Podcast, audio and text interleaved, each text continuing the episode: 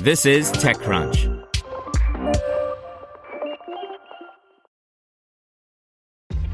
This episode is brought to you by ShipStation. You know, some things take a lot of work, like sending little robots to far off distant planets. And just as that's challenging, so too is running a successful e commerce business, especially when there's so much to do. So I want to introduce you all to ShipStation. Now, I love using ShipStation because of its easy to use dashboard, which makes managing orders and printing labels a breeze and super smooth. Oh, and the customer service is just out of this world. It's exactly what you need to help grow your business. Sign up for your free 60-day trial at shipstation.com slash technews. That's shipstation.com slash technews. You're listening to the Daily Crunch. Today's story is brought to you by Comerica Bank. What keeps you up at night? Investor connections, R&D, access to capital? The business financial advisors at Comerica Bank understand how to help venture capitalists and tech companies navigate their complex needs. To learn more, visit comerica.com/tech. Member FDIC Equal Opportunity Lender. Inside Apple's reimagined Fifth Avenue store by Brian Heater. After two years of work, the wrapper comes off the giant glass cube this week as Apple's Fifth Avenue flagship opens to the public this Friday.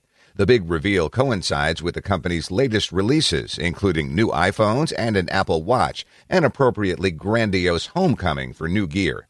This morning, the company offered a sneak preview to select media, ourselves included. Apple pulled back the curtain as a handful of curious onlookers stood by on the sidewalk. The cube itself appears largely unchanged, aside from a new shine. The colorful concealer wrap was, sadly, just temporary. But then, why mess with what's become a New York City landmark in its decade and a half of existence? The store is positioned in one of the most highly trafficked corners of the city, at the southeast corner of Central Park, directly across from the plaza, and perhaps less attractively to some, two blocks north of a certain presidential tower.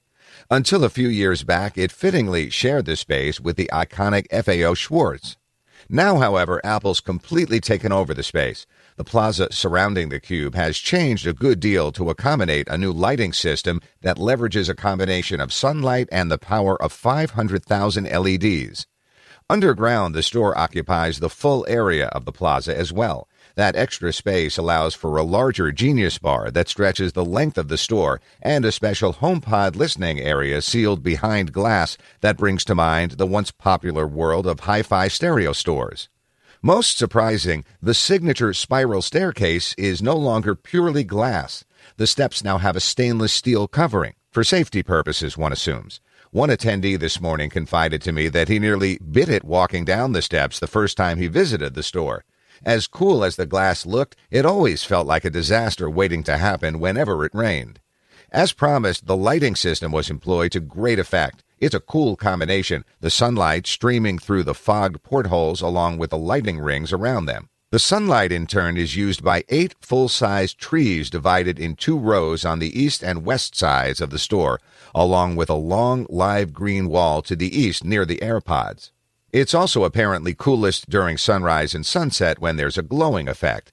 The new store opens to the public this Friday.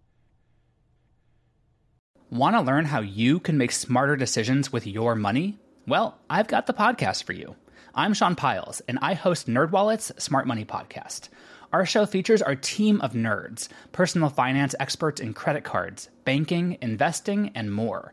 And they'll help you make the most of your money while cutting through the clutter and misinformation in today's world of personal finance. You'll get clarity on strategies to help you build your wealth, invest wisely, shop for financial products, and plan for major life events. Listen to NerdWallet's Smart Money Podcast wherever you get your podcasts.